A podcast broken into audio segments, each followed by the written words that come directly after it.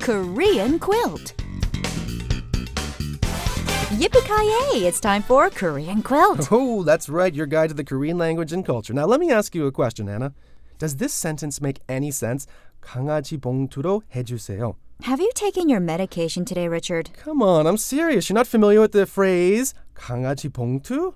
How about 개봉투? Oh, I know what you're trying to say. You want to tell someone, "Can I get a doggy bag to go, please?" Right?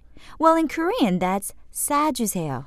Oh, really? Can I get that to go, please? 싸주세요. That's it? That's it, or a little slower. 싸주세요. Oh, 싸주세요. So I know what the first part is, the verb here, to wrap, quite literally, sada.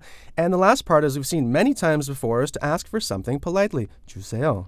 That's right. So if you find yourself at a restaurant and you have food left over, you can say, Can I get the rest to go, please? 싸주세요. Satuseo, can I get a doggy bag to go, please? Right, but if we want to be a little more specific, for example, if we only want part of our leftover food to go, then we can point to something and say, 이거 좀 싸주세요. Can I get this to go, please? 이거 좀 싸주세요. 이거 좀 싸주세요. Exactly. So here the 이거 comes from 이 and 것. So this, 좀 here is polite, like please in English.